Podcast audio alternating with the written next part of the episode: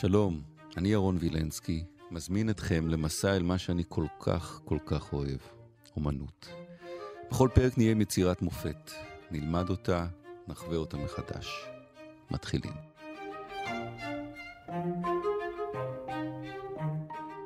עוד יצירה של uh, ולסקז, אברהם פסו איתנו, שלום פסו. שלום, ערב טוב. הציור הזה זה בעצם ציור דיוקן של uh, אחד מגדולי ממשילי המשלים, איזה פוס, ומסתכלים עליו, ובאמת, הפעם הראשונה שהסתכלתי על הציור הזה, אתה אומר, מה זה, מה הוא רצה לעשות פה ולאסקז? הוא יצר פה דמות שאתה אתה, אתה מסתכל ואתה, יש לך רתיעה ממנה קודם כל. אה, לי אין רתיעה ממנה. אני חושב שזו... אנחנו רואים פה ציור של אה, דמות טראגית, אה, שבאה מפשוטי העם.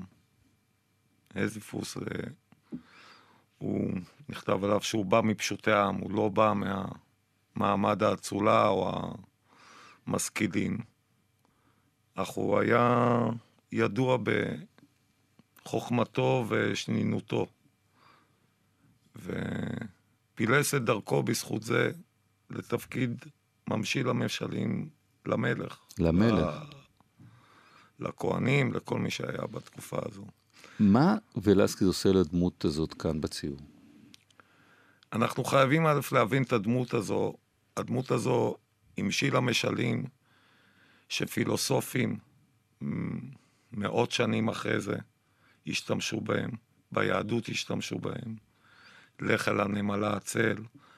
כל המשלים כמעט שאנחנו מכירים, דרך אגב, יצאו ספרים בעברית על משלה של אזיפוס. נכון.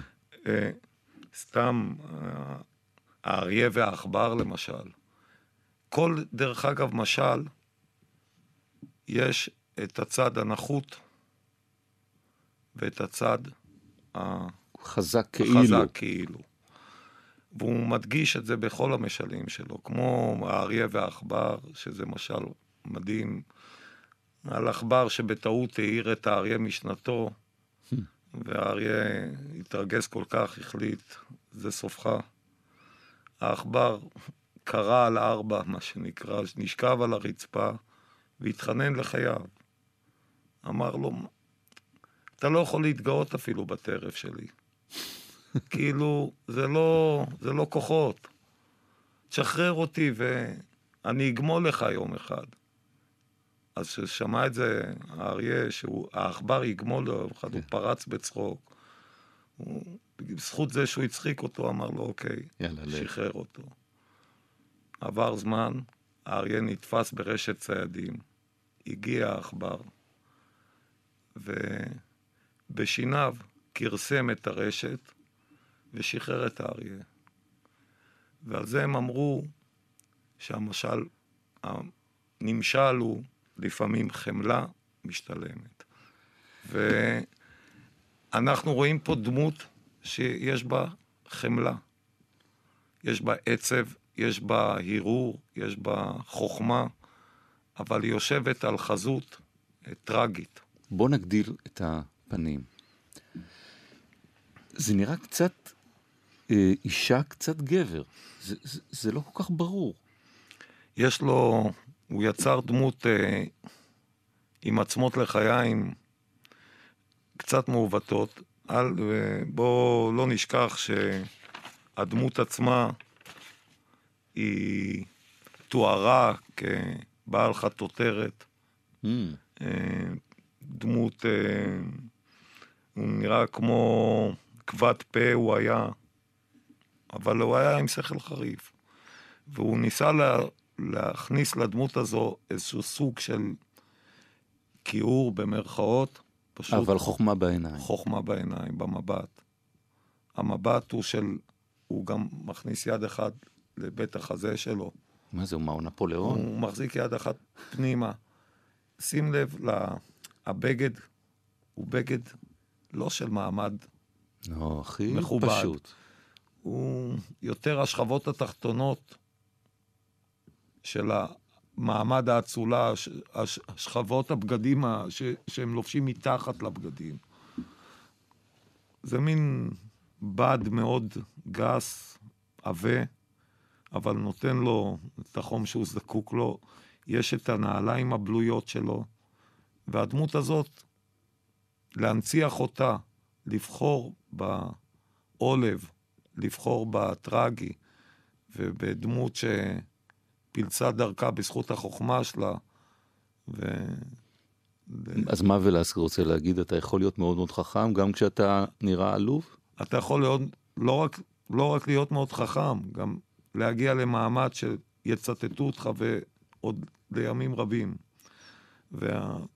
והוא הצליח בציור הזה להכניס את הגאווה של החוכמה לתוך דמות שהיא באמת, קשה לומר עליה אסתטית. לא, לא. אבל מלאת אה, אופי, איך נקרא לזה? כן, יש בה עוצמה, יש בה כוח, יש בה אופי. היא... אתה רוצה להקשיב לבן אדם כזה. וגם אתה... תראה, אין, אין ציורים מאחורה, הקיר ריק לגמרי. הקיר ריק מחולק לשני צדדים. יש פה רק את החוכמה של הבן אדם. שום כן, קישוטים תס... מסביב, שום זה. שום דבר, אבל תשים לב, אפילו בטכניקות המקובלות אז, אה, בצד המואר, תמיד ברקע עושים את החושך, ובצד החשוך של הדמות, שמים שם את האור. Hmm. אצלו הוא יצר את החצייה הזאת. ממש באמצע? לא, זהו, לא? זה לא באמצע. איפה? אם תשים לב, זה בערך בכמעט אמצע. זה אה, אוקיי, אתה מצייר, אם זהו, זה לא באמצע, זה כמעט אמצע. זה כמעט אמצע, וזה חשוב מאוד. זהו. זה חשוב מאוד. כי הדמות עצמה יש לה הטיה עם הראש כלפי שמאל. נכון. והיא מחזיקה גם את הספר כלפי, בצד שמאל, והיד הזו שנכנסת אה, לתוך הבגד, היא היד בצד ימין, אז לאיזון הזה נדרש יותר צד בהיר מאשר צד כהה. כי הצ... בצד שמאל, בצד הכהה, יש הרבה משקל. זה הראש, זה הספר שהוא מחזיק, ספר המשלים שלו כנראה, ו... וגם ה... הרצועה הזאת הלבנה שמחזיקה כן. לו את הבגד, תשים לב, היא משולש, ש... שהצד הרחב שלו הוא גם בצד שמאל. בכדי לאזן את הדבר הזה, הוא היה צריך יותר שטח ברקע בהיר מאשר השטח הכהה של הרקע. אחד הקטעים, הרגעים שאותי אני מאוד מאוד אוהב בציור הזה, זה כשאתם מגדילים אותו ורואים את היד שמחוץ, היד שמחזיקה את העיפרון. כן. את הכלי כתיבה. את הכלי כן. כתיבה, הוא ממש... כן. הוא, הוא מצליח להעביר ב... ב... במעט מאוד, במעט מאוד צבע, כלום. ואתה רואה מי, הוא מחזיק את אינפורמציה, ה... ויש משקל. הוא כבר חושב על הבא, הוא כן. כבר חושב על הבא, הוא אומר, אני כל הזמן הולך עם הכלי כתיבה, פתאום כן. יבוא לי איזה משל ואני צריך ישר לכתוב בדיוק, אותו. בדיוק, בדיוק. בדיוק. אז הוא, הוא לא חייב, לצ... אתה יודע, לעמוד עם, ה... עם הכלי כתיבה כל הזמן. כן, אבל זה סימבול, זה בדיוק. סימבול ה... לשנינות של הדמות הזו. הדמות הזאת היא חיה מכל שנייה, עלול לצוץ לה איזה דבר חוכמה, בדיוק. והיא צריכה להיות מוכנה לזה. והיא צריכה להיות מוכנה לזה. הוא כותב למעלה מימין את שמו, את השם של, אה, של איזיפוס. זה, זה בדרך כלל נהוג ככה לכתוב? זה לא נהוג. לא נהוג. לא אפשר נהוג. לכתוב מאחורנית, כן, אפשר כן, זה. כן, לא נהוג. זה לתת לו עוד כבוד? אני חושב שזה להנציח אותו. הוא רצה להנציח הוא אותו. הוא רצה להנציח אותו. ואם מסתכלים, חוץ מפסל אחד, שנמצא ברוסיה, אין שום הנצחה לדמות הזו. לדמות הזו. למרות שהיא מלווה עד בעולם, היום, ועד היום את הילדים היום. הקטנים מספרים את כל כן, המשלים האלה. כן, ומי לא הושפע מזה. ולא רק זה, הדמות הזאת הייתה נעלמת מההיסטוריה במובן מסוים, אם הוא לא היה מנציח אותה. כך הוא חש. פלסקז. כן, ועובדה שעכשיו אנחנו מדברים על זה. 400, 300 שנה אחרי לגמרי. זה, משוחחים על זה. ופסו, מאיזי פוס, אנחנו uh, ניפרד עם uh, בוקר יום ראשון, אבל הגרסה היוונית, דלרס. thank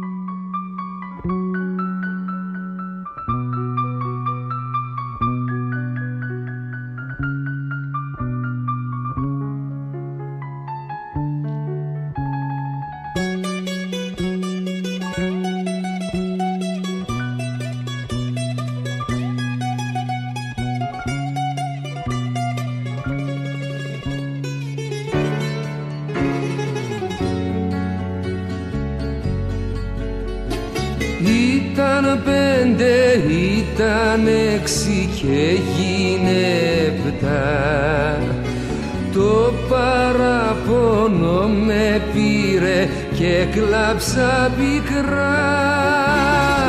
Έκλαψα για τη ζωή μου και για το γραφτό το ρολόι μου δείχνει οχτώ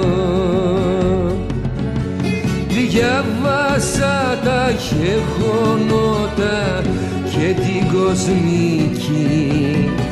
Για ποδοσφαίρο, για φόνους και πολιτική.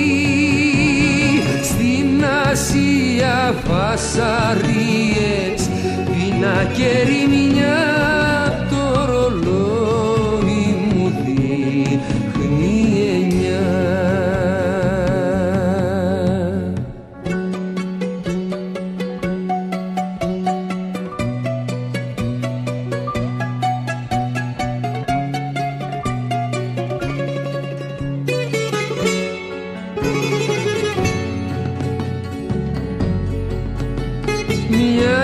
γειτόνισσα απλώνει ρούχα καθαρά. Πλένει με μια νέα σκόνη κίνα στραφτερά.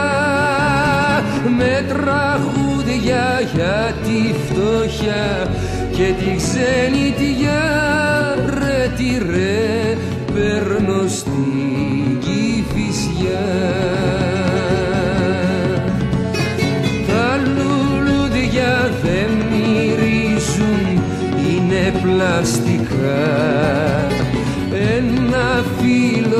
και μια αγάπη είχα μια φορά.